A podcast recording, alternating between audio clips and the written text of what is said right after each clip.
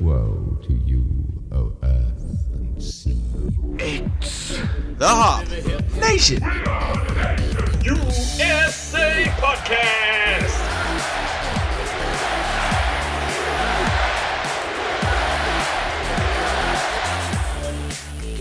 It's episode 184 of the Hot Nation USA podcast, and we're back doing regular episodes. Normal, no more holiday nonsense. No more phoning it in at the last minute. We're actually doing a real episode this year. It's the first one of 2021, and of course, I'm joined by my co-host Adam. Yes, and I am happy to be back into canon. We don't Yeah. have to worry about does this episode count? Does it not count? What episode is this actually? No, we're back in. We're doing what we're supposed to be doing, and I'm happy to be here. Right. Good. Damn it. Yes, and we're still on Zoom because the Rona be crazy. There's hell, there's hella Rona out there. So that uh, being that we're on Zoom, that means we also have a guest, and this week's guest is Master Cicerone Brian Reed. How's it going, guys? Welcome to the show, Brian. Yeah, thanks for having me on. I'm excited to uh, drink some beer and uh, talk about potentially beer or other things. I don't know. I guess we'll see as we go. Drink some beer. Well, You can't do that because this is our dry January episode. As I crack a beer and pour it. Don't worry, it's audio only, theater of the mind. You know, you have to actually watch the YouTube channel to prove that anybody's drinking on this episode. you you hear it if I hold it up to my computer. Yeah. That that ginger ale that you're having looks really good. Yes. Wink, wink, nudge, nudge. But yes, this week we're doing dry January because that seems to be the hot button issue across beer social media. And uh, we wanted to talk a little bit about it. And we also thought it was funny to bring on a Master Cicerone and not talk about beer. so that's what we'll be doing. Yeah. We'll be talking about the second favorite thing of beer Twitter, which is sandwiches. yeah, beer Twitter, one may argue beer Twitter has morphed almost entirely into just sandwich Twitter. Mm-hmm. Yeah, which is fine with me because I mean I've you know I've been ride or die sandwich for a long, long time. So- Sandwiches are a unifying force. There's no, Yeah, yeah. no two ways about it. Yeah, yeah. I mean I I was a founding member, uh, a radical sandwich anarchy club known as Sub Club. It's invite only, so don't expect to get in there. but Doesn't matter if you're a rich man or a poor man. A good sandwich is the equalizer amongst right. all men. and if you don't recognize that a burrito is a sandwich, then you can't join Sub Club. Those are the rules. With that in mind, let's uh get into the first sandwich that we're talking about this evening. Yeah. Uh, it, whoever would like to go first, what what first sandwich would you like to introduce? You know, I, I guess I can kick it off if you want me to, but I'm gonna I'm gonna snipe a, a, a- blue chip prospect here in in the sandwich world and go Reuben. Mm, Hard hard to beat a Reuben in, in my mind. that's probably number one sandwich in the world. Yeah, I mean, It's definitely the number one sandwich on this podcast. yeah, it is number one sandwich on this podcast so it sounds like I'm a, I'm in good company. We, Yeah, yeah. We're, Oh, without a doubt. for sure. We ride or die when it comes to Reubens. I mean that that's the that's one I I gotta pick because if you're in the mood for a Reuben, nothing else will will suffice. Nothing else will satis- satisfy like a Reuben. yeah, So let me let me ask you this: When it comes to the Reuben, did you have to work your way up to adding all the original ingredients when you were a kid? Like, were you a kid that had to not have the sauerkraut or not have the Thousand Island dressing, or did you go whole hog straight from the start? I think I went whole hog from the start because I do remember as a really little kid, you know, I, I grew up in a, uh, my, my dad's side of the family is, is very, you know, like, you know, Western Pennsylvania mutt. So like German, you know, Eastern European Jew, uh, probably some like, uh, you know, uh, Hungarian or, or something like that in there. And, um, we always had sauerkraut for New Year's. Like there was at least several times a year, there was a large family gathering that had, you know, an abundance of sauerkraut. Uh, and my grandparents would cook it for like three days. So it was like just pudding almost. You know what I mean? So, like the first, my first couple experiences with it, like I wasn't that crazy about it. I do remember, but it was one of those things where like my pap, if you didn't eat sauerkraut on New Year's, like it was not. It was like a slap in the face. so like you have to joke it down. But then I do remember, you know, pretty quickly on, you know, having it elsewhere and feeling like, okay, sauerkraut can be not pudding. Right on. Do you have a specific place that you get your Reubens from? I I feel like Reuben's one of those things that's like kind of hard to mess up. Like you you you can get a good Reuben a lot of places, and I think like that's part of the reason I love it is go to a place that you're not that sure about. You can get a Reuben, you're probably going to be sat leave satisfied. One I, I love that I haven't had in a long time is uh, uh, Smallman Street Deli. Mm. Uh, it's just it's just been a while, but I used to spend a lot of time up at uh, in uh, Wilson McGinley, uh, you know, distrib- distributing there in uh, in Lawrenceville, and just kind of right up the road in uh, in the strip. We would go up for lunch a lot of times with with some of those guys, but obviously I haven't went hardly anywhere for like nine months. But uh, it, it's been a minute, but hard to beat that one. Hard to beat that one for me. Well, I think I have a challenger then, Yeah. because the sandwich I'm talking about is also a Reuben. Hey, that's a good looking unit you got there. Yeah. and this one comes specifically from Patrick's Pub, Oh right yeah, there I've in had, Moon Township. I've had that one. Yeah, it, it is. It's a little bit different than uh, some of the Reubens you get across the the county and everything, but it's a three tiered Reuben, so it's built almost like a club sandwich, and it has the little bit of bread in between. And I will say though, it is one of the greasiest sandwiches, just because the toasted rye is so so greasy. but man, is it worth it? And just you know, you're talking about like sloppy gummy sauerkraut and yeah it just dumps right out of the sandwich if you're not careful See, that's a good looking seeded rye there too. hmm You can't you can't get the the faux, you know, sometimes you see the marbled rye and a good marbled rye is really good, but sometimes you see a marbled rye and it's an indication that they're trying to make it look like a good Reuben, but it's actually not. right You get like a you get like a a gas station, you know, sandwich that has like the seeded rye or even the uh, marble rye kind of looks like that. Or like I think about like a an airport Reuben, like you're stuck you're like, I'm starving. What is the, the quickest thing? And you grab something and it's like, this is disappointing, but that, that looks legit. Looks Yeah. legit. it is It's been a legit. I've been to Patrick's many times. I, I would say that that is a sandwich of extremes where you either absolutely love yourself that day or absolutely loathe yourself that day when you want that sandwich. Yeah, you're feeling self-destructive potentially, hmm but Alright. uh, yeah. I, I will say the last couple times i got the reuben though from pat's it, i actually wasn't feeling either of those. I was feeling supportive because i Oh. wanted to go yeah because i don't we used to go to pat's like every month for a beer tasting club. And you know we would get either you know i usually would either get a reuben or they do a pretty good cheesesteak there. But like we haven't been there that often and i know things aren't as they are you know they're they're definitely not open up the way they used to be so I so I like to go and support, and I was being supportive that day and went and bought a Reuben from my favorite sandwich place because they also Very do a really good salmon salmon BLT as well. I had no idea about that. Yeah, check it out next time you're there. Good salmon BLT. salmon BLT. It sounds borderline sacrilegious. I love it, and I love salmon, but I don't know if I've ever had the combination. Yeah, it's it's worth it. It's worth it. So Adam, what was your sandwich that you've chosen? So it is not a Reuben. However, I do have to give a shout out to McNerney's in Oil City, Pennsylvania. Uh, you you got to have that hometown pride for their Reuben. If I'm going to get a Reuben, I'm going to get one from there as well. It sounds more Irish. It, Patrick's Pub, McNerney's. Yeah, it's more. yeah.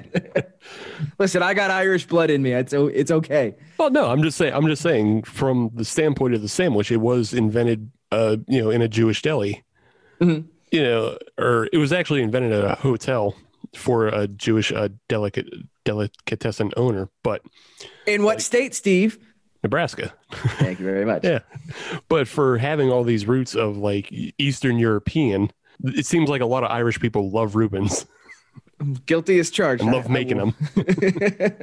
Yeah, there, there's been this this how did we get to a point where if you go into like like kind of a, a a not so authentic Irish pub, they always have some sort of like wonton wrapper with what is essentially Reuben ingredients in it, fried. Yeah. It's like corned beef and cabbage, or like a Reuben Reuben sort of egg egg roll is what I've Yeah. seen. Frank, Oh, yeah, Frankenstein appetizer. Yeah, like a Reuben egg roll. How'd that become a, a faux Irish pub thing? I don't know. That is a mystery to me. I'm not going to say I wouldn't eat all. Oh yeah, no. Not Right. above sticking, you know, four of those in my face, but But to me, that's just sort of a tease because you you get you know the flavors, but it's still not the sandwich. Right. No. Yeah. No, it's, it's- it's it's missing the bread. rookie order for sure. Mm-hmm. What is your sandwich though, Adam? So my sandwich actually comes from uh, Industry Public House, uh, a fine watering hole. I've spent way too much money there, uh, but their Model T turkey sandwich. I actually really like this sandwich. It's obviously a turkey sandwich with uh, with smoked turkey. You got your lettuce, your tomato, your onion, things like that. Uh, they do, they do put some uh, some bacon on there. They call it their wild boar bacon Mhm. uh, with some gar- garlic aioli on a nice sourdough bread. Uh, Steve, I'll send you pictures. You can put that up on the uh, on the tube cast later on. Yeah, sure. It'll be up on the socials and everybody can enjoy it on the Yes. Instagram, all that.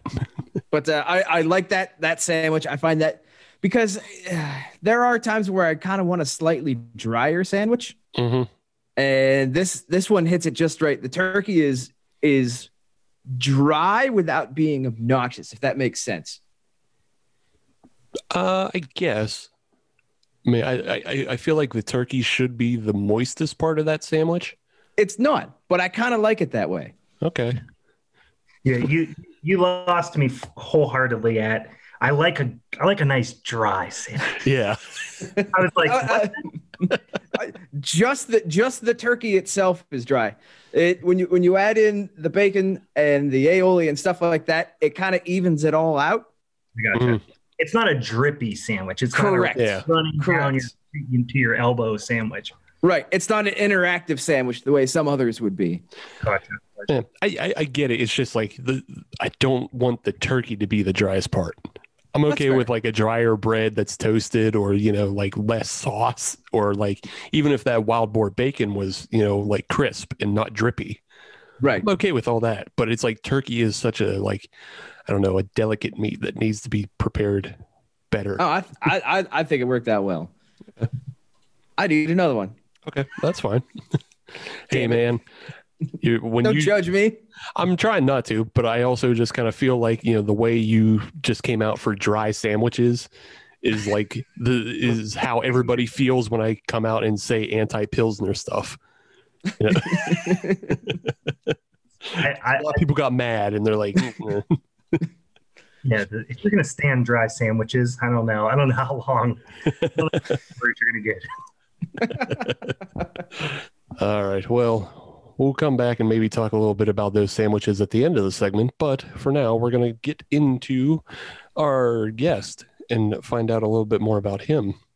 And as we mentioned, he is a master cicerone, which is uh, a significant honor because there's last time I checked, there's only 18, but is, is has that changed since? Are there more master cicerones at this point? Uh, there's 19 currently. Okay, Yeah, 19 currently. One more uh, added last year. Um, the exam the this, the exams offered once a year.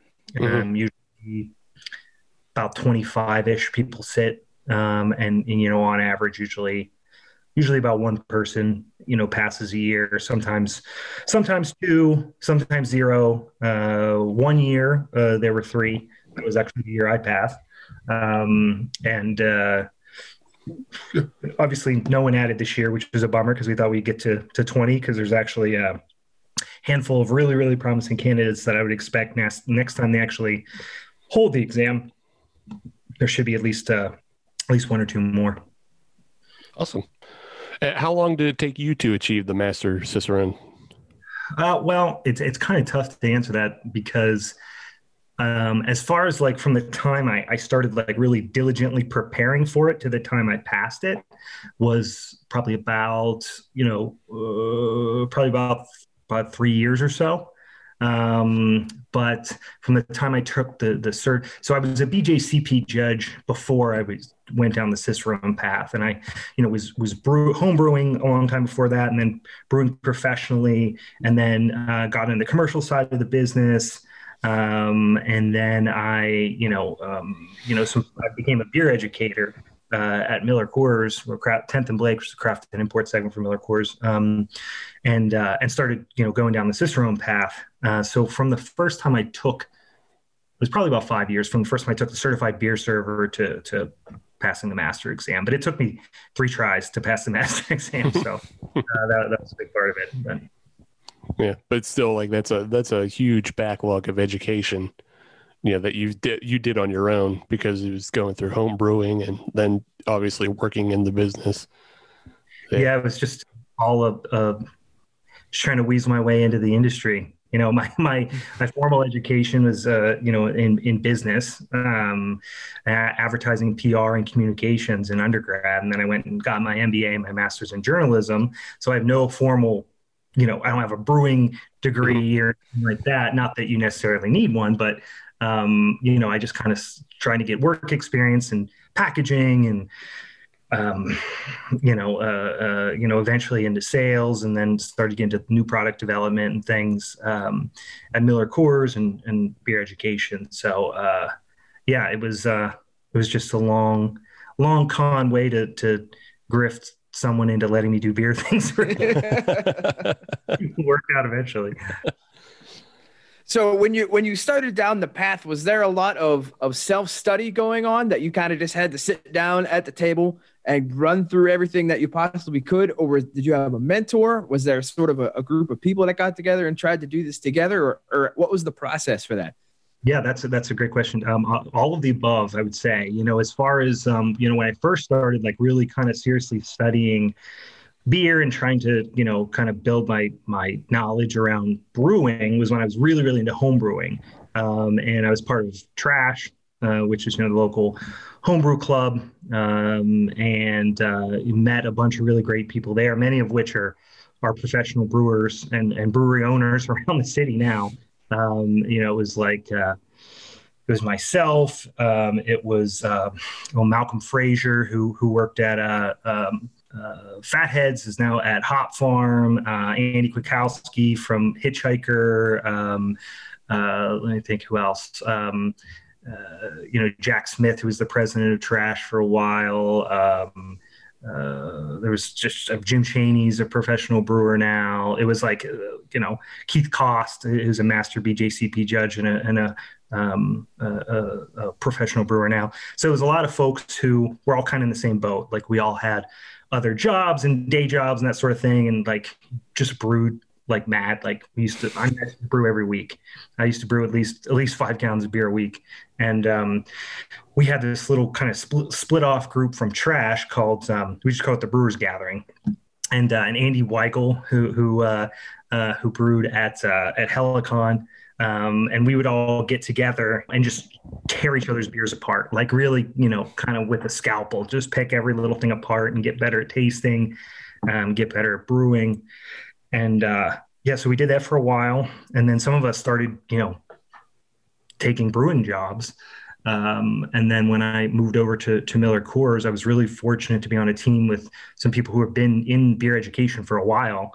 Um, and when I started studying for the for the master exam, I had a couple, well, I had, you know, several people, but among them, um, a guy named Jason Pratt, who's also a master cicerone, um, and Dan Imdieke, who's also a master cicerone now, and um, the three of us really really pushed each other a lot. Um, I lived in Milwaukee at the time. Jason lived in Chicago, and uh, and Dan uh, lived out in in Colorado. He's now in California, but um, yeah, we just read each other practice essays and send each other beers, and you know, just kind of put each other through the ringer. And they're both extremely good tasters, so um, it was one of those things where it's just like impossible not to get better when you're spending time with people that talented and you know, I was trained. It was fortunate because I was training people, you know, on tasting and um, and and style identification and and brewing and all these things like on a daily basis. So it was really helped being able to like live in that world on a day to day basis and and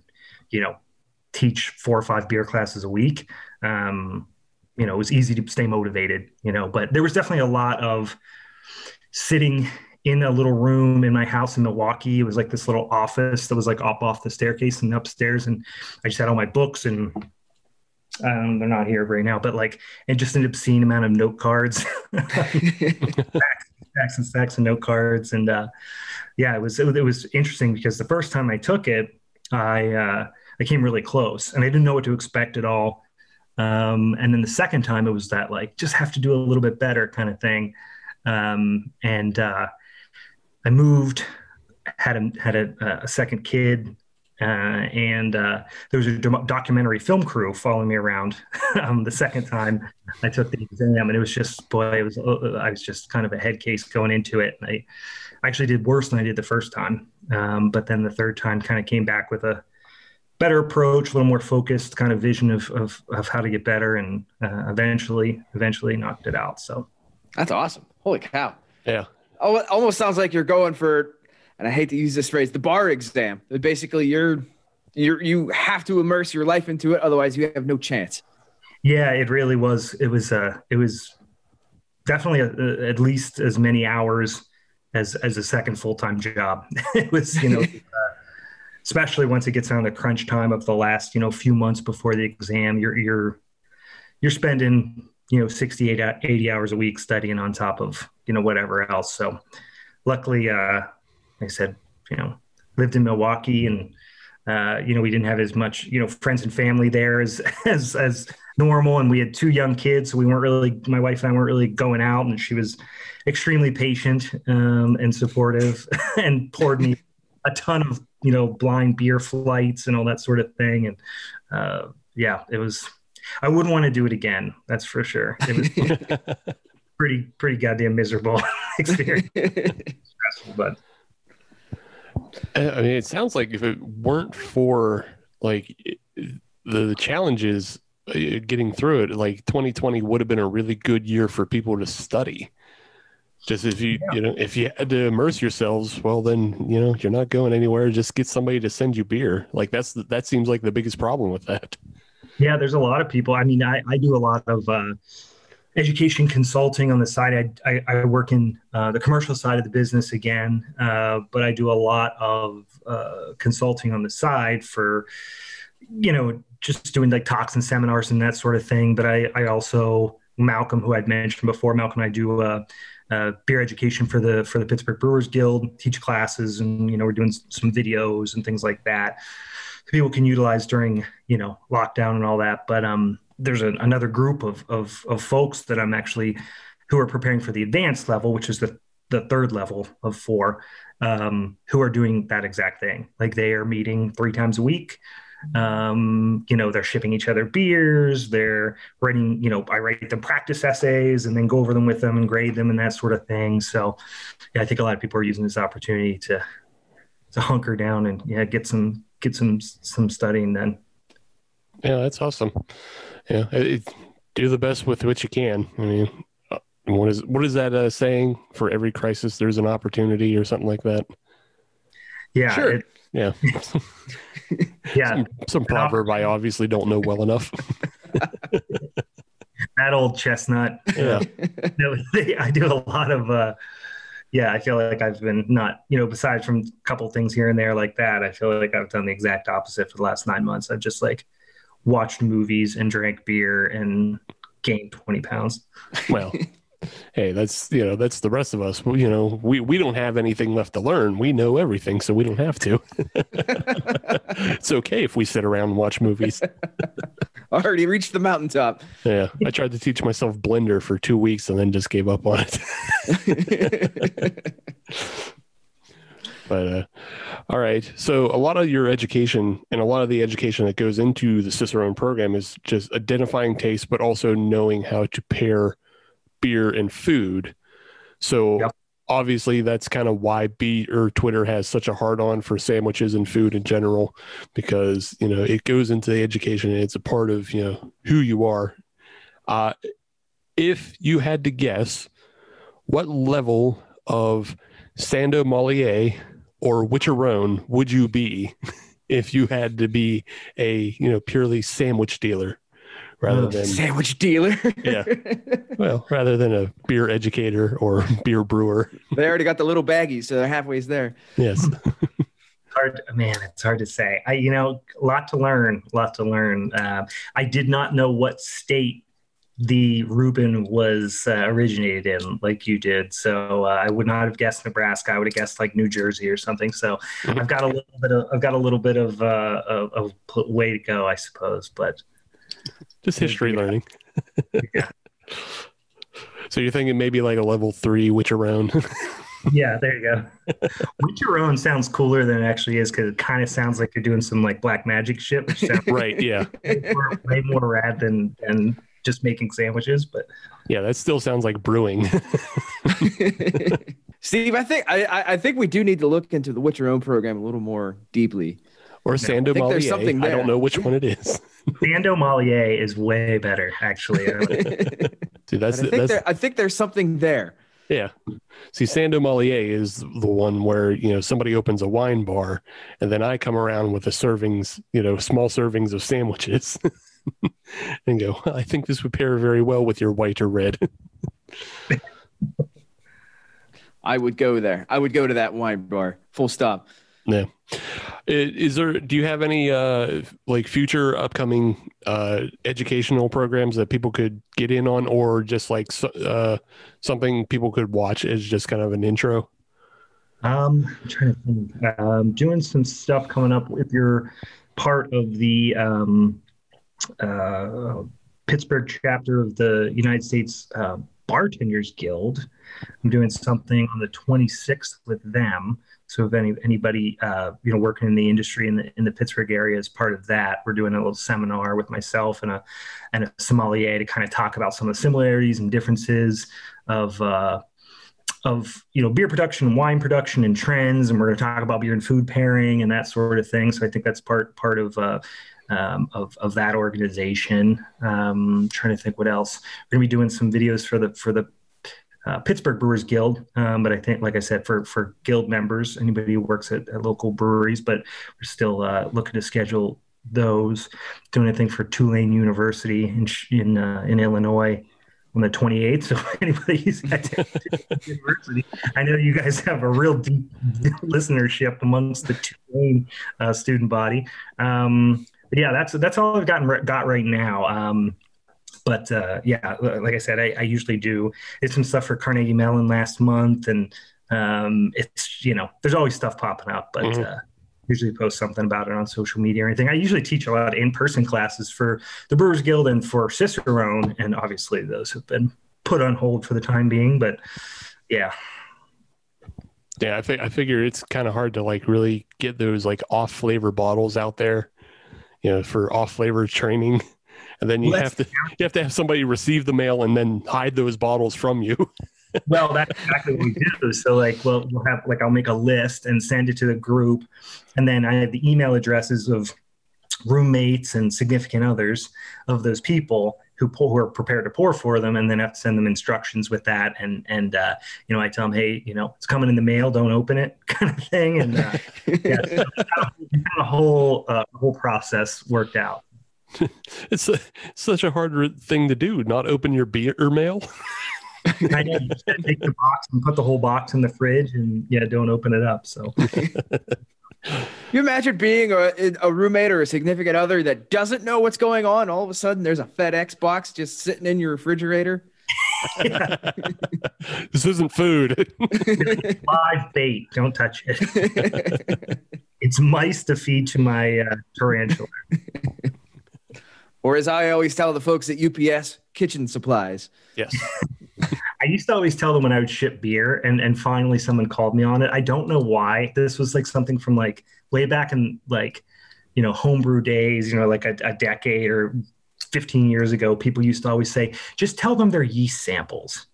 And so I started telling people their yeast samples, and uh, and eventually they were like, we can't ship yeast. like after like 10 years of finally somebody was like, knew what yeast was. Because the whole thing was you just say that and they just go eh, i don't know what that is whatever.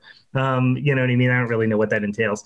But uh, yeah eventually somebody was like is it in liquid? And i'm like well yeah. And they're like we're not shipping that. And i'm like i guess i gotta come up with why if you're gonna lie why not just say like it sucks? You know what i mean? Yeah. now i just say, i say it's it's commemorative glassware Ah, I like that. Hmm. I, I I had a FedEx box. I guess it was packed to the standard that the people at the office liked. So she took it at, uh, uh, you know, took it apart and then found bottles in there. And she asked me what it was, and I was like, "Eh, it's soda." do that too. I had uh, I, I've learned over the years like a, a lot of packaging techniques and stuff to, Mhm. to you know, hopefully it won't won't break. But I've definitely had some some cans rupture and things like that that were just unavoidable. But it happens until you've had you learn that lesson the hard way. The first time you have like a fruited sour or something, you know, shatter in your luggage on the airplane and now all your clothes and shoes and everything that were in there are like purple or whatever. Oof. That's separate bags. Always separate bags. Well, now I start, I, I yeah, I t- tie everything up and you know, trash bag, whatever I need to do. But you got to quarantine your your out of state takes. All right. Well, let's come back to the sandwiches we were eating this segment. Uh, obviously, Brian and I were both on the Reuben train because it is the best sandwich. I believe it's been voted on a couple times. And I'll, I'll say the Patrick's is the best in the Western PA area. I now now I got I, I feel like I've had it before because I've spent enough time at, at Patrick's that there's Mhm. no way I've had that sandwich before. But uh yeah, Smallman Street, man, it's great. I mean, just you know, classic kind of deli feel too. That's like part of I think the the allure for me. Yeah, that makes yeah, that makes sense.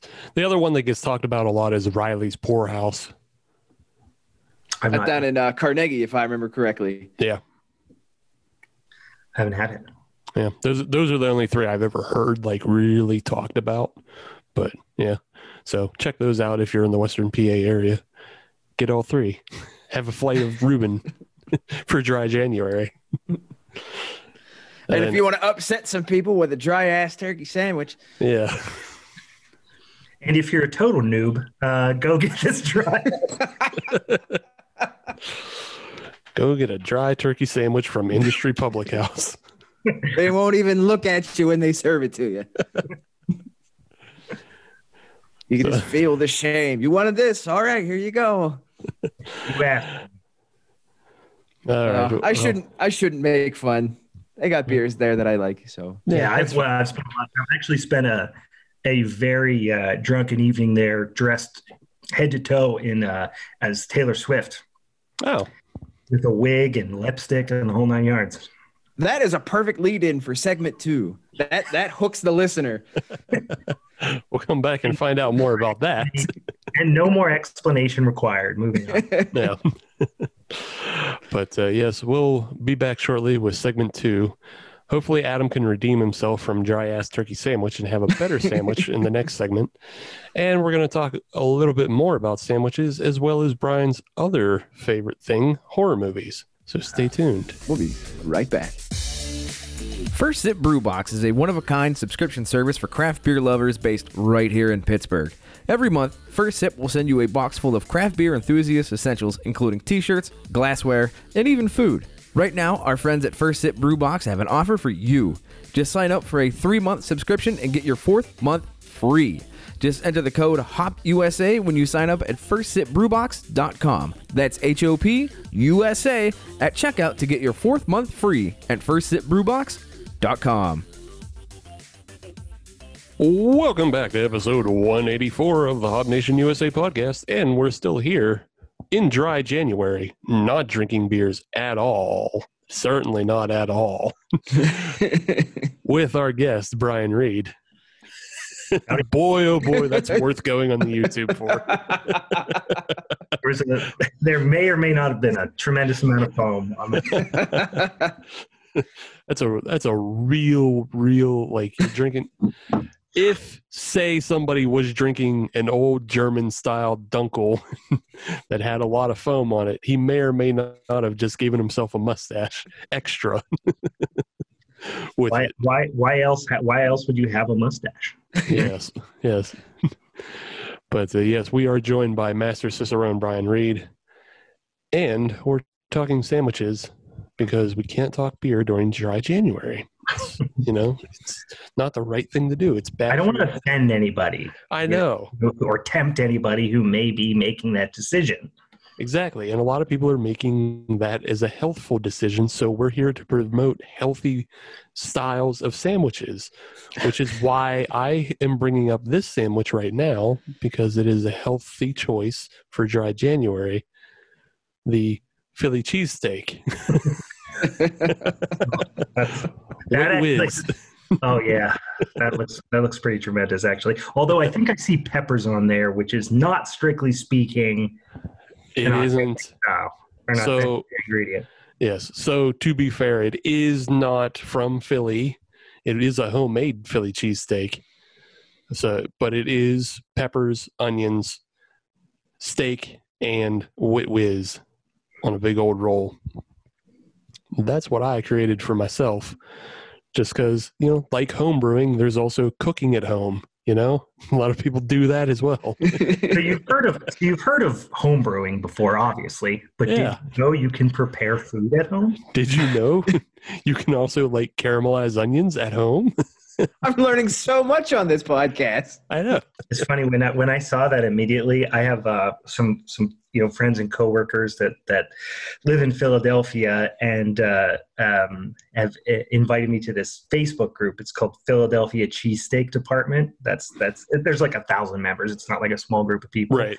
And the whole, pretty much the whole purpose of the group is people post pictures of cheesesteaks preferably ones that aren't from Philadelphia, and then everyone just mercilessly destroys them. that's, the whole, that's the whole group. Like it's it really is. There's some really funny, really funny people in there that are just like, yeah, go lay in traffic, you piece of garbage, because you have like peppers on your cheesesteak. Well, if you uh, you know if you want to, feel free to take these photos with you and you know submit them to your. Oh, I should actually, and then report back on what the, their response was. Up they will just, they will shred your life for having that big of pieces of steak, and for Yeah. having peppers, and for having those big rings of onions. And they'll talk about too much bread, and it could be perfect, and they'll find something to. to, to that's the, that's the Yeah. Whole- So so I will admit I definitely do have too much bread on this because I was looking for like sub rolls and I couldn't find any sub rolls when I was at Walmart. So the only other choice I had was like this big French loaf. Mhm.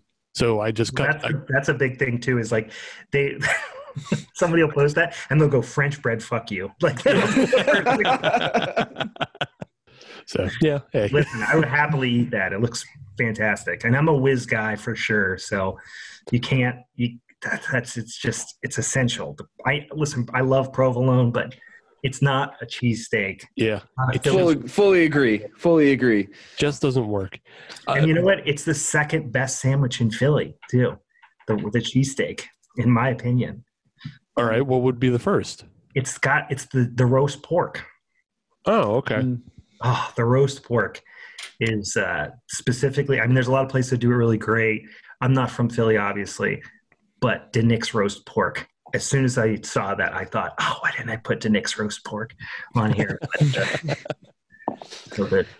Steve, I must say that that is one of the nicest photos of a homemade cheesesteak I have ever seen. Well, well presented. It's uh, you know I, I'm working. You know I gave up on Blender, so now I'm working on my photography skills. Can I say something? yeah. Wish it was drier. I just wish it was bone dry. Like I, Yeah. that's my only complaint. Yeah, that whiz is way too much. Too wet. It's too wet. Just You can blow see- on it, have some nice cheese dust fly off of it. Yeah, I want it to. Yeah. I want it. I want to choke on its dryness. You can see the shine on the onions, and that's way too, way too No. I can tell there's moisture in those onions. Mhm. It's, yeah, Yeah. it's Yeah, they were they were fried in butter, and yep, that's too much. so, what is the second sandwich you wanted to bring to the show, though, Brian? yeah I, I will go for and i have a specific one to talk about but um the, the italian the italian hoagie I All love, right. I love me an italian hoagie um and it doesn't have to even be a good one. I just love like i get I, like i will happily eat like a two day old italian hoagie that someone bought for someone's fundraiser somewhere. Like i just love i just love you know like salami capicola probably maybe some some sopressata if you're getting fancy some prosciutto and then just provolone or mozzarella you know little oil maybe a few herbs maybe some roasted red peppers or something but i just i love a i love an italian hoagie. The uh, hot or cold honestly i don't even care. I just love me an italian hoagie. I just made one i was craving one the other day and uh, i knew i had some like meat left over from from New Year's Eve, and we made like a little charcuterie board. So I just stopped and got like some good bread and just like put a bunch of you know hot giardiniera on it, and man, I just I could eat an Italian an Italian hoagie every day. Uh, agree. The only thing I'm going to correct you on is it's pronounced Hagee. Haggy. Italian hoagie. Hagee. Well, that's what I was thinking about. Italian Hagee. and it's not. uh, It, I, so I was I was going to make a comment about how it's an Italian hoagie, like, but it and it's not an Italian sub. But I don't always say hoagie.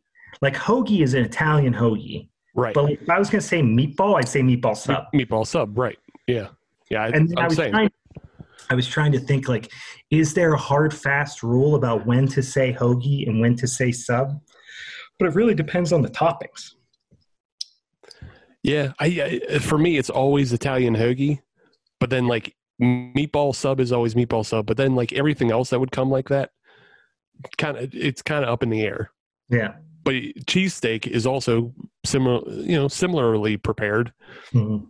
but I would never say sub or hoagie for that. Yeah, No, because the it's just cheesesteak is a cheesesteak. Yeah. Right. yeah, steak Yeah. sandwich, but it's Yeah. not. It's not a. Yeah, I don't know why, but I, I, for some reason, hoagie. When I say, I think Italian hoagie.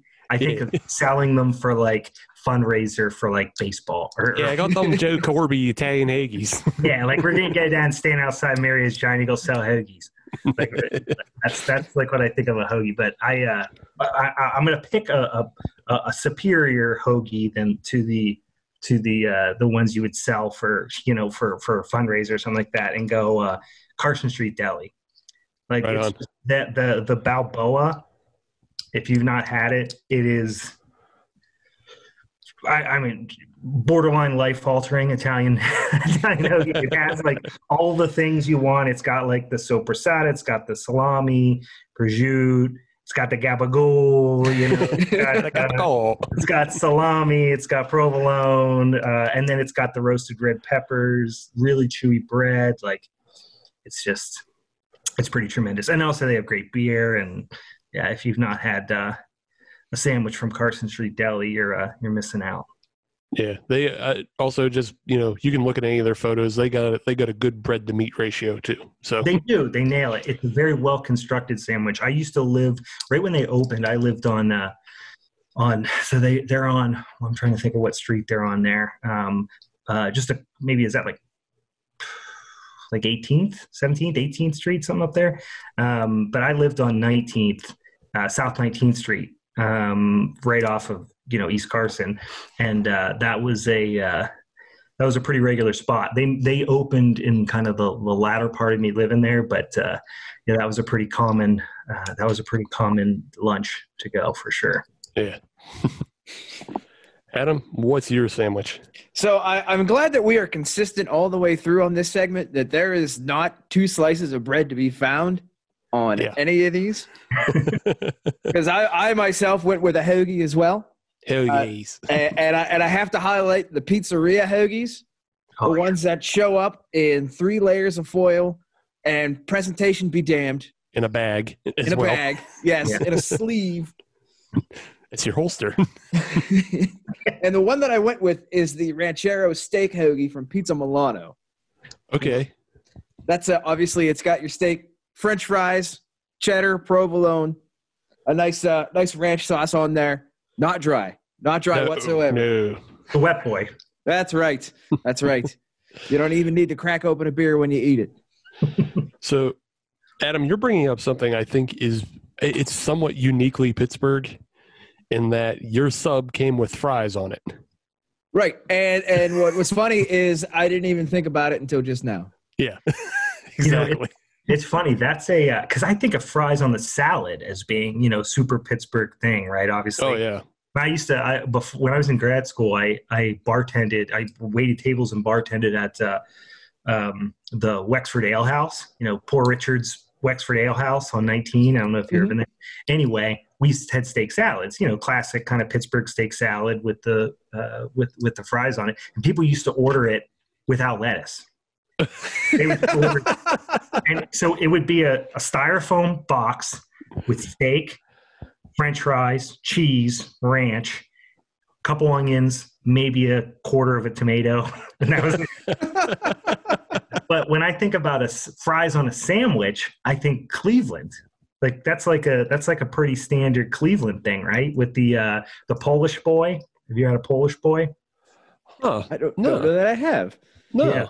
That's like a, a, sandwich they have there with uh I want to say and quite me I have to double check. I think it has like kielbasa and and and and uh, uh and fries and like hot sauce or something on it. But yeah, that's Okay. like it's a really good sandwich too though. It's Hmm. No, I don't think I don't think I really had that, but I don't hang out in Cleveland that much. It's not my yeah, it's not my it's not my hang. you don't just go over to Cleveland real quick to grab a sandwich. uh let's see, the one I'm looking at here seems to have a salad on it as well. Uh, this one says a Polish boy. Polish boy sausage sandwich native to Cleveland consists of a link of kielbasa placed in a bun covered with a layer of French fries and a layer of barbecue or hot sauce and a layer of coleslaw. Yeah, it definitely has coleslaw on Huh. it. Too. I could get Yeah. on board with that. That does Yeah, sound good. Pretty delicious. I mean, the more time I spend in Cleveland, you know, I used to go there for work a lot. It's it's a I mean, th- Pittsburgh. It's like flat Pittsburgh a little bit. Like they're Yeah. pretty Mhm. And people were real pissed when you say that. And obviously, we got our asses stomped by the Browns last weekend. So nobody, nobody's happy about that. But like, if you like Pittsburgh, you're probably going to like Cleveland. Like, they're pretty close. yeah, Yeah, it's it's not terrible. The only thing I did notice is it does smell a little bit because of the lake, but Yeah, that's that. I used to. I went to Youngstown State for undergrad, and a lot of friends that were like Browns fans, you know, and so it was always Steelers Browns. We used to joke and call draft day Brown Super Bowl because they would get up early and start drinking at nine in the morning on draft day because that's the closest thing to like excitement they had all year. But uh, they would. Uh, yeah, we used to, they would be like, you know, why do you always talk about how Pittsburgh is so much better than Cleveland and all that stuff? And I used to, we used to say, because Cleveland stinks. It actually smells. it's the smell. it, it and you know I half wonder because also Philly smells bad too, but I have to I have to half wonder if like maybe we're just used to Pittsburgh stink. Yeah, it's Maybe like there's you a- have like a stinky roommate, and you leave Yeah. the room and come come back, then you remember it stinks because you've Yeah. gotten used to the smell being in there. But like, we're just a different type of stinky roommate, probably. Yeah, it's just like everybody. It's just it's probably all of these cities smell because they're all on polluted water, but Yeah. we just don't notice. We only notice when we go to the other smelly cities. Right? It's just a different stink. Yeah. At least we don't have New Orleans smell. No, Well. that's, that's a whole different type of. That's an objective stink because that's Ur- waste. Bourbon Street is a different type of stink. Yeah, Yeah. that's just straight human urine. Yeah. That's objectively pee. So Not a sentence I thought I'd hear on this podcast, and here we are. That's straight. That can can that be? Did you guys title the the, the episodes? Can it? This one be called "Straight Human Urine"? yeah, sure. You asked for it, you got it. Appreciate that. If the, if when we do that and our numbers skyrocket next week, Steve, I think we have to look a little bit further on renaming some episodes. just more pee flavor. yeah. It turns out you just you're just poaching a bunch of listeners from people who are looking for like, strictly pee related podcasts. yeah. Uh, well, we'll see what happens to the numbers. listeners This are listeners. This We is either going to be our this is either going to be our highest rated episode because it's all about sandwiches, and then we get a little bit from that fetish bump as well, Yeah. or it's going to be our lowest rated episode because there's no beer talk. Fast forward to episode 200 of the Golden Showers podcast. all right. Well, let's uh, move on a little bit, just a little bit. We're still doing some sandwich talk though. Uh, I mentioned in the first segment that I am a member of a radical sandwich anarchist group called Sub Club. Now, Brian, do you yourself participate in radical sandwich anarchy? I am not familiar with this phenomenon, but I would be interested to learn more. So, a little bit more. pamphlet if you have it. yeah. So, just a little bit more is that sandwiches are there, there's obviously been a large debate as what defines a sandwich. Mhm. If you're a radical sandwich anarchist, it's simply defined as any filling within two pieces, not even necessarily bread, but just two holders. It doesn't even have to be two, but it's handheld. So a Pop Tart is technically a sandwich. Okay. A taco is a sandwich. A burrito is a sandwich. A corn dog is a sandwich? Yes, corn dog is a sandwich if you hold it by the dog part and you don't have the stick. So you're you're more concerned about the the, motor function of, of its consumption than its actual uh, make and model, if you will. Right. It, it's all. It's all. I I view it as an evolutionary tree, less than actual defined styles, because we're talking handheld. Yeah. Yeah. So, were you going to say is a pierogi a sandwich? Yes.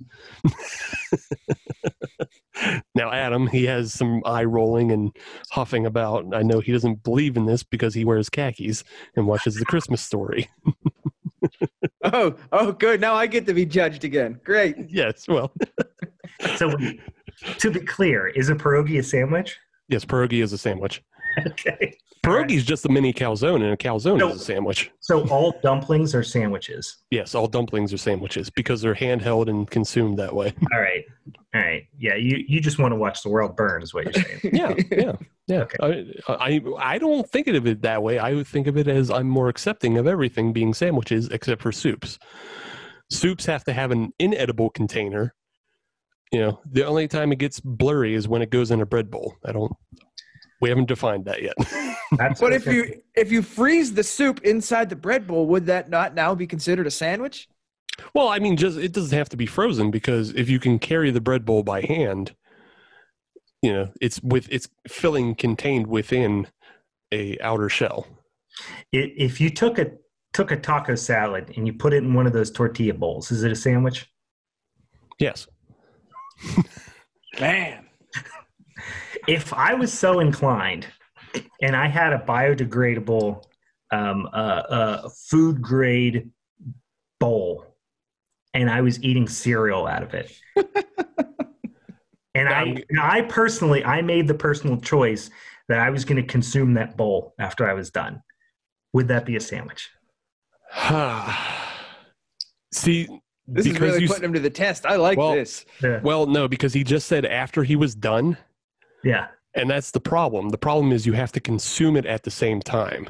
All right. So if I took a bite out of the bottom of the bowl and slurped the milk out of the bottom of the bowl and then consumed the bowl, have ha, will I would I have consumed a sandwich? It's possible. This this is possible. this is the this is the gray area that comes into it. You know, we don't make hard and fast rules though mm-hmm. because of this gray area. Gotcha. But it's it's more about is the is the shell consumable and is it handheld? That's that. Those are the you know those are the only hard and fast rules we have. gotcha. Gotcha. soup it gets it gets dicey it gets confusing because you can get some really thick soups and you know how how thick is it from a soup to a sauce and sauces go on sandwiches all the time you know Here's a question. You take two pieces of bread, hmm you soak them in a liquid. Okay. Water. Let's say it's water. yeah Two wet pieces of bread. Yeah. You put, you put them together. You eat it. Is that a sandwich? No, because you didn't have you didn't have an extra filling, Well, the filling was water. but it wasn't contained within the shell. It was just part of the bread. It was the nature of the shell.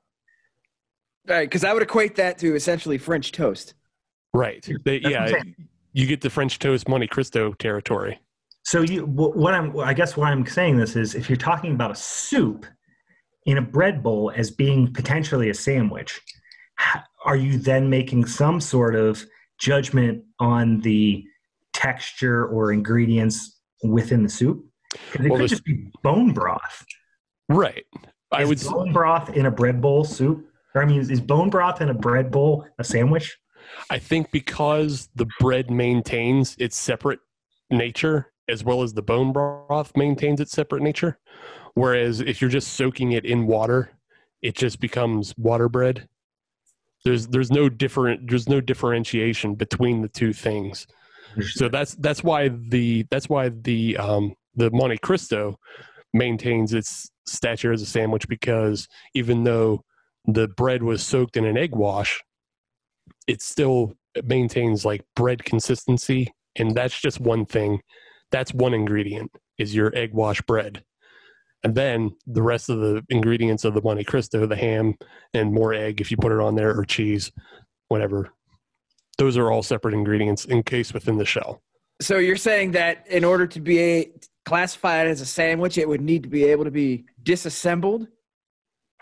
Yeah there is and then reassembled? Yeah there is a disassembly part to it. Not necessarily reassembled but a disassemble because that goes back to that taco bowl theory. Hmm. if you put it in the tortilla bowl because you can't really reassemble tortilla. It's just chips. If you if you disassemble Right, but if you're, if you're taking the taco salad and consider that to be one ingredient, right. take that out of the tortilla bowl, yeah. then you have that separation and you can put it back together. right I mean, I could take those tortilla strips, crush them up, add a little water, make like a masa meal type of situation. sure if you really Roll want it to go through all those press, steps put, press it, and make it back into a tortilla. There's need to be rules here, Steve. We need to start Yeah. writing this down. I mean, he did say anarchy, so This yeah is I true, did, right. I did say radical sandwich anarchy there was no he didn't. He didn't say this was a, a law and order type of yeah sandwich group. He did say radical anarchy. So but it, it also opens up you know like it allows for things like choco taco being a sandwich because it's, it's not traditional fillings it's ice cream and it's also taco but it also is more inclusive because we allow for things like gyros and gyro is a sandwich if you think about it and it then certainly is. I mean, it's a piece of bread, right? It's Right. a piece of bread with some stuff in it.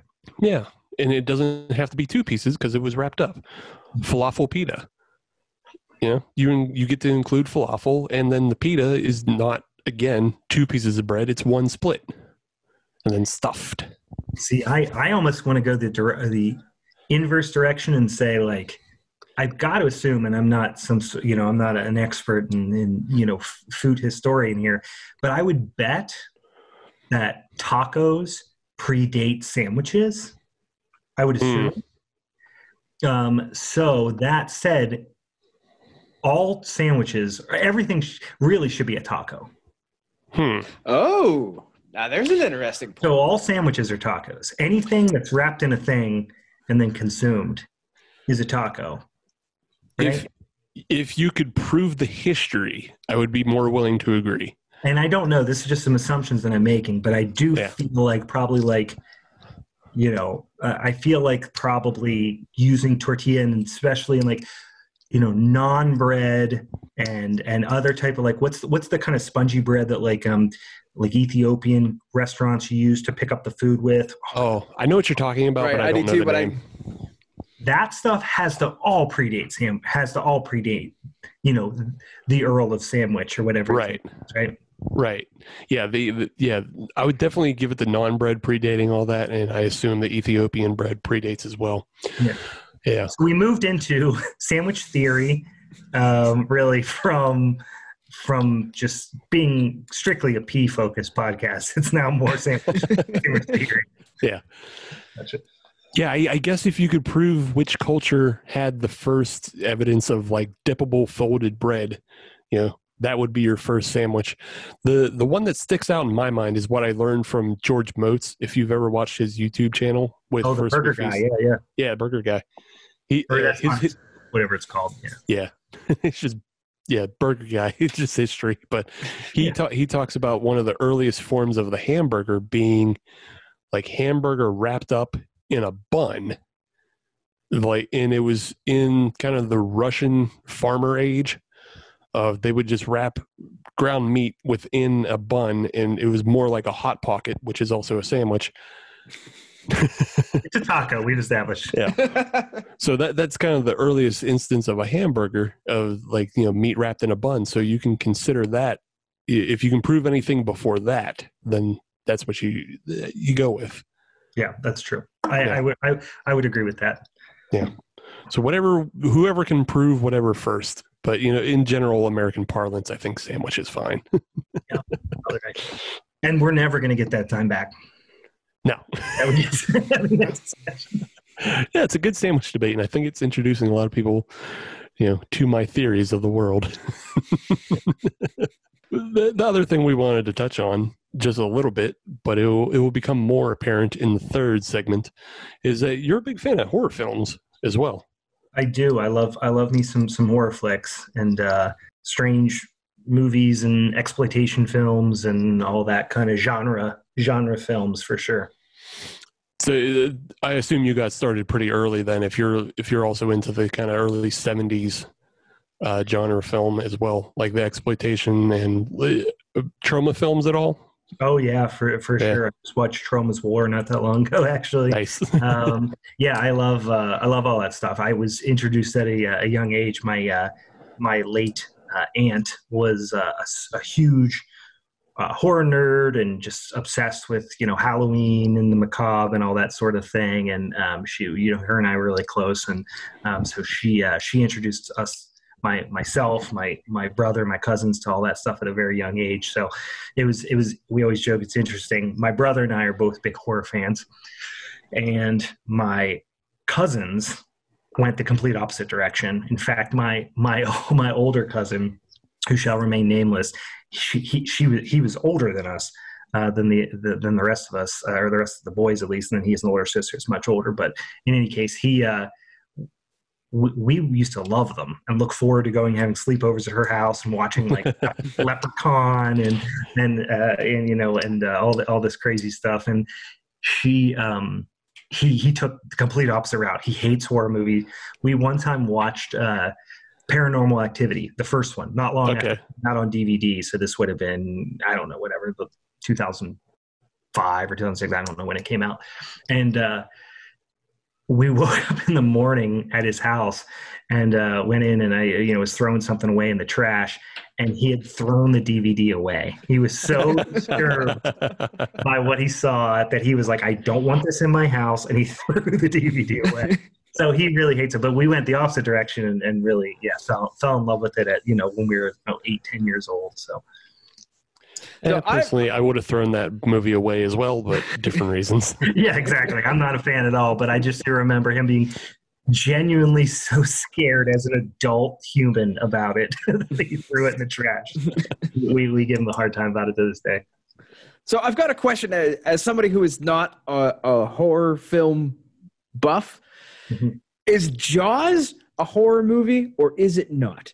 Yeah. Absolutely. Yeah, one of the greatest horror movies of all time, I would argue. Um, you know, it's not like a classic, you know, you know, ghosts and goblins and vampires and monsters type of thing. I mean, it's a monster movie, uh, certainly, Mhm. but um, you know, it, it's unique in that it takes place. You know, it has certainly has different um, settings, but a very similar theme. And uh, you know, yeah, I would say honestly, one of the that is one of the movies that I I don't necessarily when people say what are your top 10 favorite horror movies, I don't know that it would make it on the list, but I would say it is as close to and that's just my personal taste because I love, you know, schlocky crazy nonsense.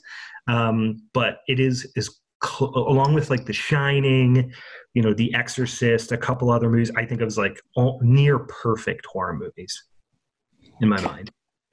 Right on. Because I, I Yeah. I've heard that I've heard people argue that it is a horror movie, and I've heard people say that it's not. That they would say it's more of a thriller. Hmm. yeah, there's such specific horror tropes in it. You know what I mean? Mhm. Like the, the it's it's just it, it's it's absolutely a horror movie. Um, when I think of a thriller, I think of something like there are certain movies that have horror themes and have horrific imagery that I would argue are closer to a thriller or a psychological thriller or something like that like a like even seven you know Mhm. like i would I, seven i would definitely consider a horror movie but i do think that if someone argued that that was a thriller i would be more receptive to that argument than i would to jaws being a thriller because jaws is a freaking monster movie you know what i mean Jaws is. is water Cujo. yeah it really is yeah yeah But yeah.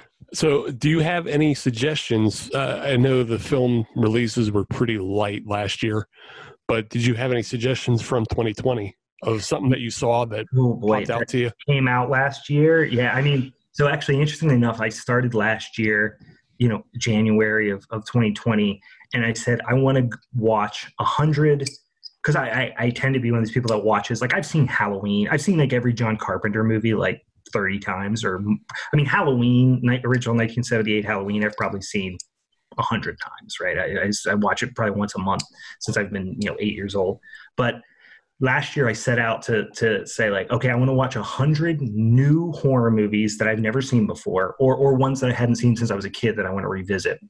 And that was pre-COVID. Obviously, I made this kind of New Year's resolution, and uh, and I ended up at 340 Holy new Nice. horror movies or movies that I was kind of. So there's so many movies that I that uh um that that came out last year, and I've already uh, up to about a dozen this year so far. But um, yeah, I don't know, not necessarily ones that I had uh, that came out last year, but if you're looking for one that came out last year, there's one called Host that was really fantastic. That is like talk about a contemporary movie that like took uh, some some similar like you know familiar horror tropes and made them like really really um uh feel really like different and modern and like a hundred percent of of their time it's a it's an enti- the whole entire movie and it's a really short runtime it only is like i want to say like about an hour ish a little over an hour um and i'm looking up the director's name uh rob savage. I couldn't remember his name.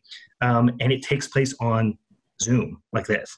Hmm. and it's like these people during the pandemic doing like a seance and things kind of go crazy. And it sounds like it would be contained and like hard to really like lose yourself in it but you absolutely do. It's like if you're looking for an interesting horror movie that came out last year that there's nothing else like it i would say host. It's worth checking out Interesting. Awesome. Where did you see that at? Was I assume that was on a streaming service? Yeah, it was on Shudder. I think you can find it other places now, but um, if you don't, if you're a horror movie fan at all, like, and you you you should check out, you should probably check out Shudder. Um, it's uh, it's like a streaming service that's all, like a really well like curated um, uh, but long list of of all you know horror movies. You could probably download it on iTunes or something like that as well. But you know, I think it's relatively small, you know, independent feature. But uh, like I said, quick Nice. runtime, and uh, but yeah, I watched it on Shudder. Right on. Yeah, I think Shudder does a pretty good job. It, like you said, it curates all horror films, and they also have some original programming. Like I started watching their uh, Creepshow. Oh yeah, the creatures. they- Did you, did you watch the holiday one, the, the Christmas? I haven't one? got to the holiday one now. No, I just a- started. I thought it was really fun. But yeah, they, I like the Creepshow uh, series they put out. I mean, it's it's kind of cheesy, and it definitely reminds you of Tales from the Crypt, obviously. But Yeah, if you if you like the original Creepshow or Creepshow Two, which I think is kind of frankly underrated, um, you'll definitely like it. Yeah, it's it's super fun. Nice. found a friend, did you? That? Found a friend, did you? yeah, there's so many. Uh, there's so many cool like. I've watched so many. You know, I've always been like Korean horror. I love you know Korean horror movies and just Mhm. like the sensibility and everything. But uh, I've watched a ton of probably the one of the scariest movies I've seen in years. Um, I watched on uh, I don't know if it was on Shudder this year, um, but it was it was a South American horror movie, and I'm looking right now because I'm I don't want to uh, Argentinian movie from 2017 called Terrified. Um, not to be confused with Terrifier, like with our Right. um, but uh, I watched on Amazon Prime, and uh, yeah, I mean, for for a jaded horror fan, uh, yeah, I about I jumped out of my skin a couple times. So. Nice. Nice. I'll have to check that one out. All right. Well, with that, we're going to move into segment three and we're going to combine everything we've been talking about tonight. I'm going to put together sandwiches and horror films into a game that Adam will hate and Yeah. Brian might be frustrated with, but we'll see. so we'll come back with that in a minute. Hi, I'm Matt. And I am Jesse. So, like, what is American Slacker, I guess, right? The highest amount of dick jokes per episode per podcast. We've been on the air for 57 straight years. 57 straight years of dick jokes. Thing is constantly soaring over my head. And you pulling my chain and your weekly weird news. We're also cannabis friendly. We kind of sneak it in there, almost like you're lacing the brownies at the family reunion. It's the ride of your motherfucking life. Fucking 11 when there's only 10 on the dial. Weapons of mass destruction. It's a threat to society. Food assaults. Yeah, that happens too sometimes. An ostrich took a lit match into a fireworks factory. I don't even know where to go with that one. no, that's our third story. Oh my god. America, what are you doing?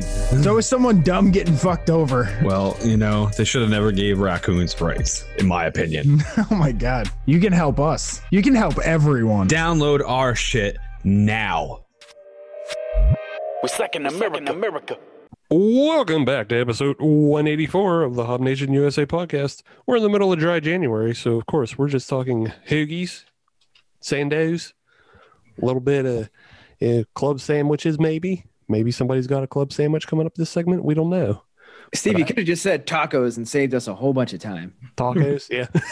we're talking all tacos. Welcome back to Taco Cast, where we talk about beer type tacos. See, this is perfect because that little interlude episode we did last week, Adam, we Yes, were drinking the rumor of tacos. I was. And it And tasted we're talking- absolutely nothing like tacos. Yeah. But now we're talking all tacos. So last week was a rumor of what was happening now. hmm We totally planned that. Yeah, absolutely. but uh, yes, I am still joined by my co-host Adam, and of course, our guest tonight is Brian Reed, master cicerone, beer educator, and sandwich lover all around. I will cop to that. Okay. So, Adam, I'm going to start with you this segment. I want you to tell us about your sandwich. All right. And uh, this is a topic that we have not gotten into yet. Food trucks. We haven't talked about anything from a food truck yet. Oh, And uh, the uh, the good people of Two Brothers Barbecue, they're Yeah, based yeah. out of. That is the proper response. they're based out of Presto. Uh, they make some fantastic food, uh, and I'm gonna bring up their their brisket sandwich, their shaved brisket sandwich. I am a huge fan of that. Uh, there there'll be pictures up later as well. But what's nice is, I mean, it's a shaved brisket sandwich. You're gonna like it, but everything else that they have there as well. Uh, If you're a fan of their poutine, get that. If you're a fan of their wings, they of wings, they have some fantastic smoked wings. Get on board with that. But pair that with the shaved brisket sandwich. Yeah, you won't go wrong. what Yeah, love- what all comes on the? wings. Sorry, I talked over you. No, that's I, was- I couldn't resist when you said I love me some smoked wings. Yeah, Yeah. yeah. The smoke wing, the smoked wings are great because they're also like pretty big. Like not, they're not completely like pterodactyl size wings, but they're pretty hefty. But uh, what comes on the brisket sandwich, Adam? Is it like like Brisket. okay? I didn't know if it was like sauce. I didn't know if they put a slaw on it. I didn't know if they threw some. No, there, there is a sauce on it. There is a, a, a tangy barbecue on there, uh, lightly dressing up the brisket. But uh, yeah, it's fairly straightforward. It, it no muss, no fuss. Right on. Brian, what's your sandwich for segment three? I'm going. I'm going uh, homemade uh, for this one, and it's it's a it's a homer pick for sure. But uh, um, I had uh, my brother who lives in Nashville, and uh, my uh, my sister in law who also obviously is Nashville, but is from uh, Minnesota. Um, and they, you know, they work from home, and you know all that. They've been kind of quarantining and all that sort of thing. So they came up and paid us a visit, spent a couple weeks with us for the holidays, and uh, we we reintroduced uh, my sister-in-law to the wonders of the ham barbecue. Um, and the and the the Isaly's chip chopped ham, the Isaly's sauce, and uh, and you know there was some other debate as to what other uh, accoutrement should be uh, involved there, but I am a sucker for uh, for nostalgia, and uh, there's no there are few few sandwiches aside from maybe, and I almost put a peanut butter and jelly or peanut butter and anything really. That's kind of like I eat my body weight in peanut butter, probably. um, aside from maybe a peanut butter and jelly sandwich, there's nothing more nostalgic to me than uh, than uh, uh, ham barbecue, especially on especially on Steelers Sunday. Yeah, that, Get that that's- crock pot rolling about eight, nine in the morning. Yeah, get it good and soft. Yeah, it was funny. We, we actually had a, a, a couple of they were up here, like I said, for a couple of weeks. So we had a couple of weeks where we were watching, you know, watching the Steelers and uh, and, and making some ham barbecue, and I learned that there is a new variation on the Isaly sauce. There's a hot and spicy uh, Oh, came out with, and it's fantastic. Um, a little less sweet, a little more acidic than the than the traditional one, and it's got like some. It's not like make you sweat hot, but it's like kind of more hot than you would expect. It's pretty tasty. But uh, the other the other uh, debate within the house was one my sister in law, which I love dearly, but she wanted to put cheese on it, and that was that was Uh.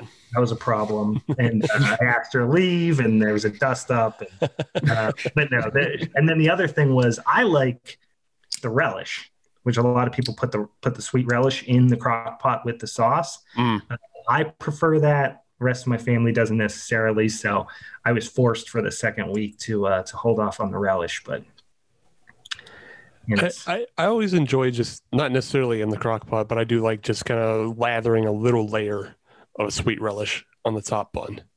Yeah, that one's too. I think I think it's probably not orthodox, but acceptable also to maybe throw a couple uh couple uh, bread and butter pickle chips on Mhm. there.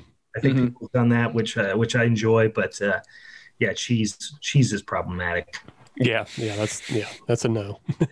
the one week actually, um, we went. You know, we we got it, and we got um, you know groceries delivered, and uh, we you know asked for two pounds or three pounds or whatever of Isaly's chipped ham, and they freaking brought it sliced. Who brings? who even sells? I mean, I know when you go to like the deli counter and you know you go down Mario's Giant Eagle, which is my Giant Eagle, uh, and I go, uh, you know, a pound of Isaly's ham, they say you want chipped or sliced, and everyone gets it chipped. Well, there wasn't you know direction on the app to order Right. it. Assume they're going to bring it. No, they sliced it. I was like, yeah, why why yeah, why would they default to sliced? right. Must have been someone new or something. I don't know, but it definitely it completely ruined the texture of the sandwich. Someone out of tan. Yeah. Uh, uh, eh, and my sandwich for segment three is actually just a callback to last segment. It's another Italian hoagie. Oh, there you go. Yeah, just again classic Italian hoagie. Uh, this one is from Walmart, and this plays into what Brian mentioned last segment in that kind of hot or cold, no matter where it comes from, Italian hoagie still pretty good. Yeah, hard to beat. Yeah. The one thing I p- wanted to point out, though, specifically about the Walmart Italian hoagie, though, is that it comes with a little packet of pepper relish, and the pepper relish is awesome. Really? You don't get you don't get that a lot of places, like uh, without outside of like uh, an actual deli that would have the more classic uh, Giardiniera, yeah, the the real fermented good stuff that you see in a jar. Yeah, but yeah, Walmart does it pretty good. Interesting. Would not have thought to get Italians. I see a little bit of. Is that a little one of my favorite words? I know it probably isn't, but I can't resist. One of my favorite words to say in a Yinzer accent is Asiago. Osialgo. And like, is that a little bit of Asiago on there? Yeah, I think so. That's a little bit of Osialgo on the bread, and I toasted it up. That's the other thing is just a just a tip for people at home. You should put your hoagies in the oven. You can do that yourself. Like that's not. you do have to the dis- boiler, man. Yeah. It You do have to disassemble a little bit because you got to get the lettuce and the pickle off of there. Mhm. Yeah, but just put them right back on. It's fine. Melt that cheese Totally, down. worth, totally worth it. It takes a mediocre sub to a to a to a good sub and a Yeah. serviceable sub up to a mediocre sub. Like just heating it up under the broiler, getting that cheese melty, get some of them, get some of that grease running from the Yeah. pepperoni and Mhm. the salami. Absolutely. And like and again, this is a Walmart sub, but a toasted Walmart sub blows Subway out of the water. Subway Sub- fucking Subway's blows. arguably not even a sub. Like, yeah. Exactly. Well, yeah, there's been government arguments that we can't call this bread and we can't call it sandwich and we can't call it meat. Well, and, and also everything's just turkey. Yeah. It's all Like, turkey soy. Yeah, the the like the salami is made of turkey and whatever soy fillers that they put in it. Like, listen, I eat some gross stuff. Like, I love love spam, and I love like I will eat. I'm just a, a human garbage can, but Same. if you're gonna tell me, Braunschweiger. yeah, oh, I love Braunschweiger. I, I Yeah. we used to go to lunch uh, at a place called Cafe Bavaria in Wisconsin, in uh, Milwaukee. If you ever go to Milwaukee, it's a great German beer bar, and you just get a plate of Braunschweiger, raw onions, Oh, like spicy mustard, and like a, a liter of Dunkel, and then we just go, to go there for lunch, and then come back to the office just stinking. but uh, yeah, it was uh, uh, yeah the. Um, I, I completely, now I'm just thinking about Braunschweiger. I don't, I don't even know what the fuck we were talking about. we're just Subway bashing. It's No, fine. that's right. Yeah. If you if you give me something and you tell me it's ham, but then I find out it's made of turkey and soy, that's problematic, right? Yeah, it's that's a big no. It's a hard no. I hate Subway. All right, those are our sandwiches, and now it's time for a game.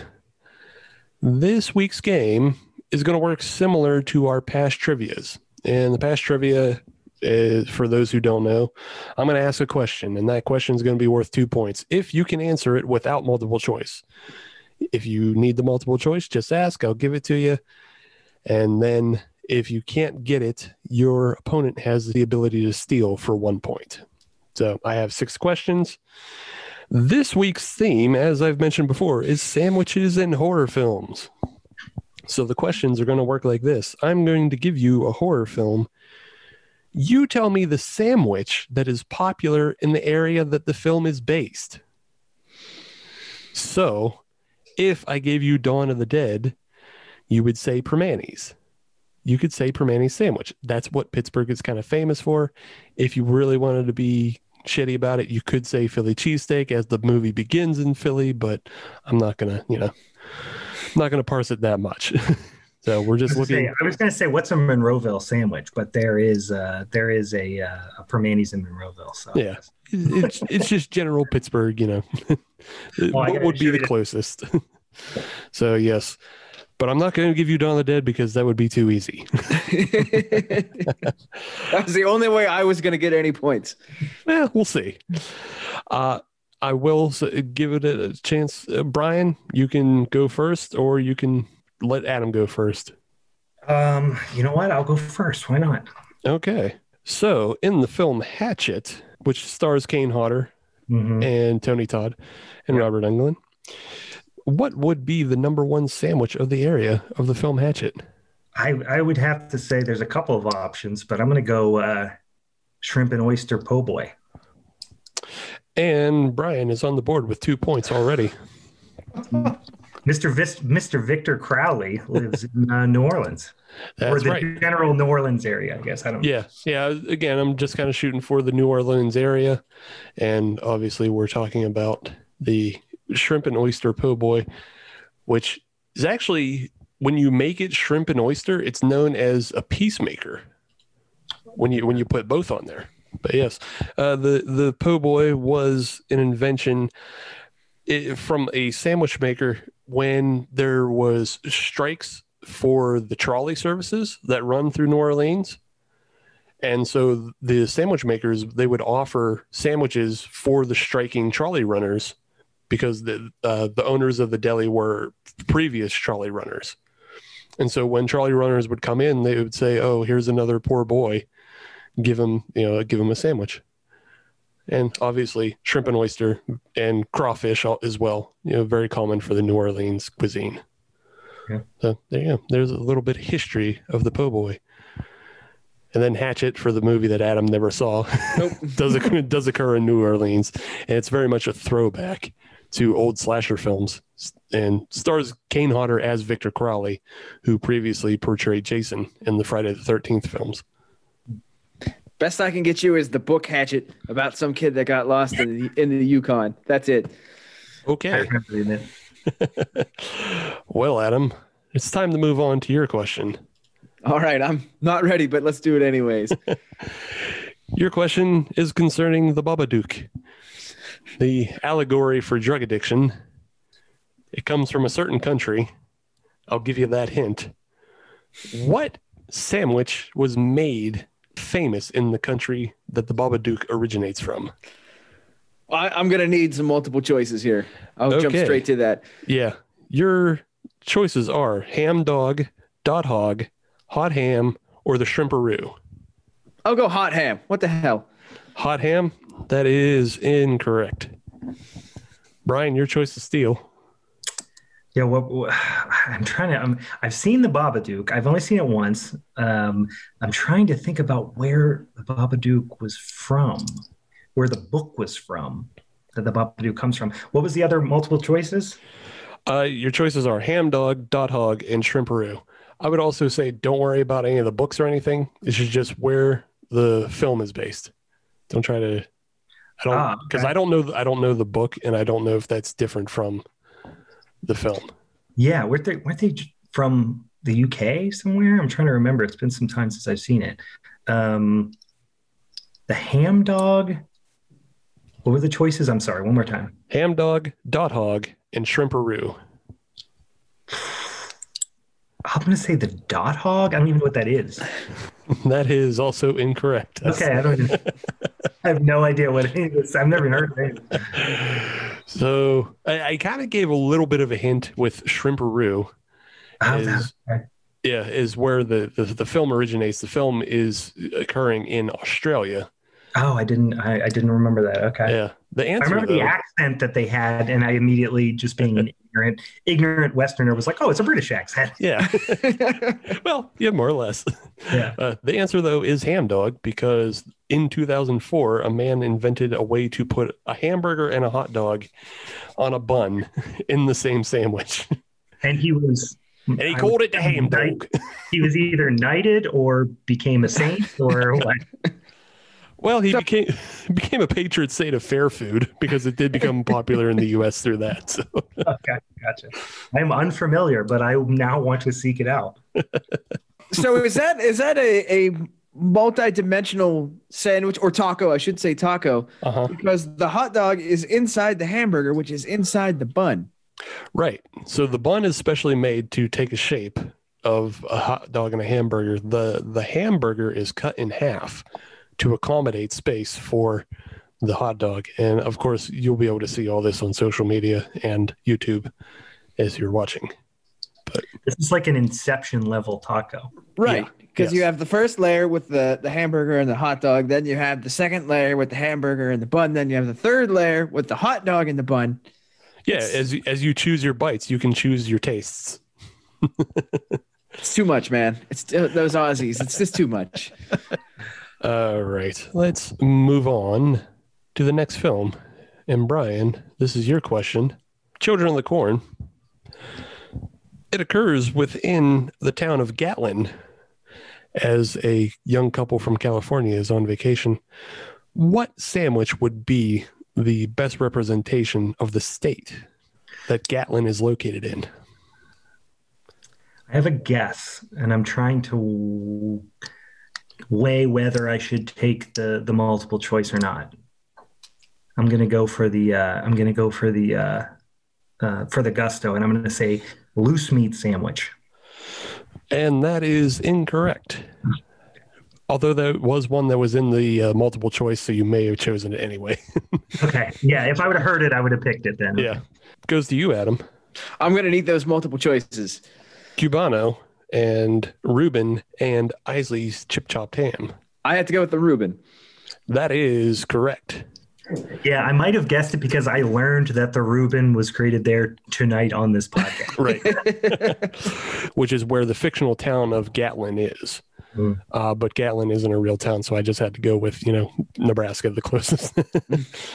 and as it, oh, we already talked about, it was actually invented at the Blackstone Hotel during a weekly poker game, and the, the one of the attendees was a Jewish uh, Jewish American grocer who was looking for a sandwich to be made with corned beef and pastrami.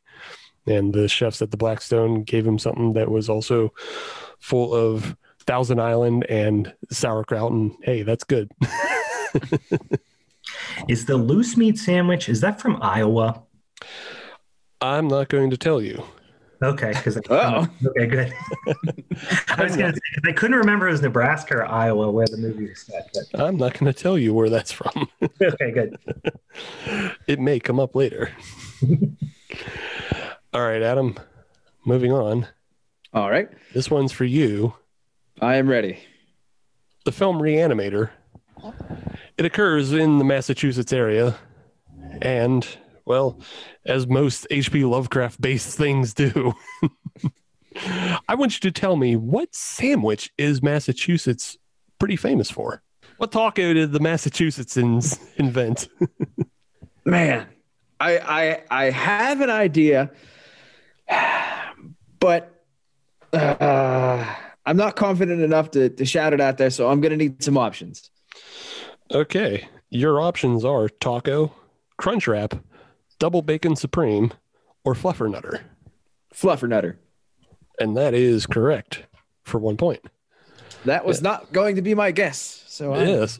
super Yeah. glad. I would have needed the multiple choice for that too. For. I was like racking my brain. What is a Massachusetts sandwich? I couldn't think of anything.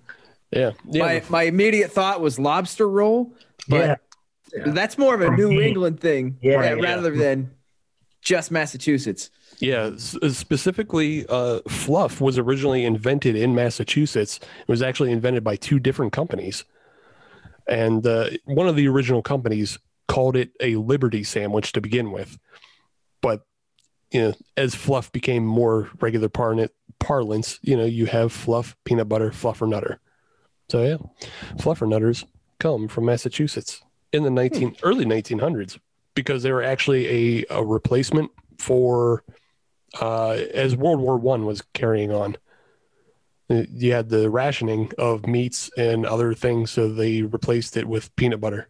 So the fluffernutter sandwich is actually older than sliced bread. Mm, more or less, yeah. peanut butter and jellies were actually invented in 1901 in in the Boston Cooking. Uh, it, it it was in the Boston Cooking School magazine. So again, technically Massachusetts, but it was more of in a magazine rather than at just like a restaurant or somebody who was making food to begin with. Who knew that Massachusetts had such a childlike wonder when it came to sandwiches? All right, we're gonna go to another movie, and this one's for you, Brian. We mentioned Dawn of the Dead and how that was set in Pittsburgh. Return of the Living Dead was a bit of a take on the zombie genre in the in I think it was like mid late eighties. Yeah. Uh, what sandwich though would be popular where Return of the Living Dead takes place? So I, I love this movie, and I love the Tar Man. There is one of my favorite imagery images in in all of horror. And I'm trying to think. It's He been is little not while. dry. No, he's not dry. He is. He is. He's. a He's a moisty boy. Uh, the Tar Man himself. Um, I want to say that the movie is based in New Jersey. Is my is my where my head goes to. So I immediately want to go with Taylor Ham, uh, which is a New Jersey uh, a New Jersey thing. But I think I do need to go with the because last time I guessed, I I, I, I led myself astray. So I, I got to get the the multiple choice. Okay, your multiple choices are gyro, meatball sub, Monte Cristo, or Kentucky hot brown. Oof, there's no Never way. even heard of a Kentucky hot brown. Oh, Kentucky hot brown's good. That's a turkey sandwich. It's a very moist turkey sandwich. You wouldn't like it. Oh, But I'm out. it's got like tomatoes and gravy on like it's like an open face thing. Um, all right, so not definitely not that. Um, the gyro was one of them. Um, what was the other two? Sorry. Meatball sub and Monte Cristo.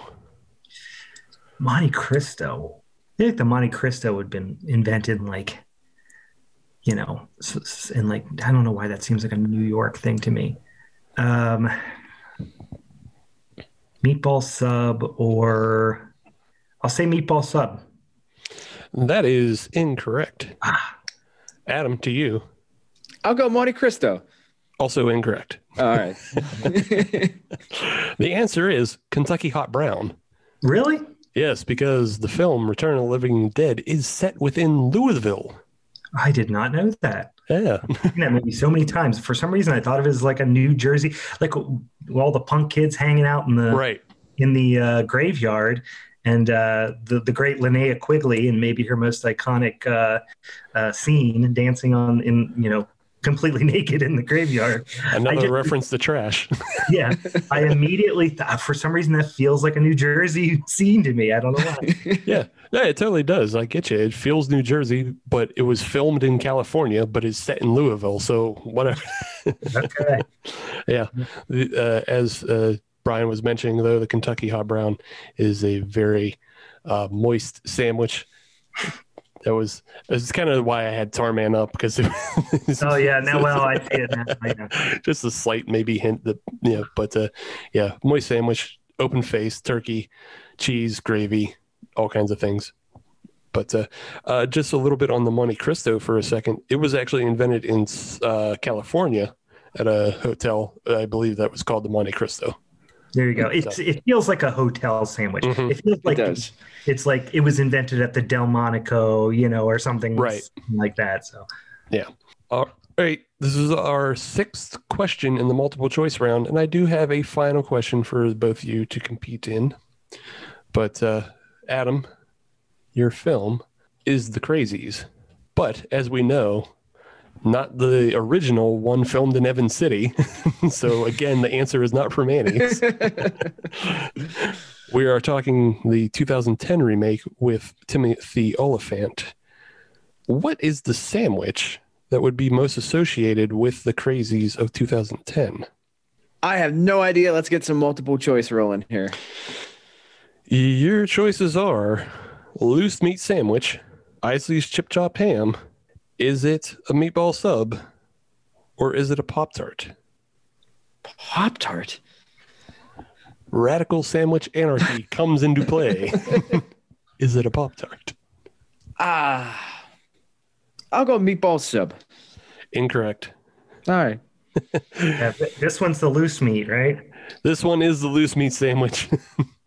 it uh the 2010 crazies occurs in Iowa and the loose meat sandwich was invented by Dave Higgins in 1924 in Sioux City, Iowa.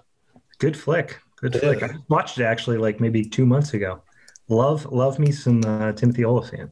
Right on. So, going into our final question, Brian has 3 points. Adam, you have 2 points. I'm on the board. You're not getting beat as much as you thought. But of course, the last question is uh, played closest to the closest to the number, and it is a bit of a complicated math question. I want you to give me the Friday the 13th movie that Jason is closest to the origination of bagels and lox and multiply it by the length of a whole GetGo sub. Say that entire question again. Take the number of the Friday the 13th movie that Jason is closest to the origination of bagels and lox and multiply it by the length of a whole GetGo sub. You can go over, that's fine. It's just closest to the number. Okay. All right. I think I've got my number. I've All got right, my- Adam. If you want to go first, you can. I'm going to say 28. Okay. I'm gonna say 96. 96. And Brian, with 96, is closest to the actual number. It is Friday the 13th, part eight. Jason takes Manhattan.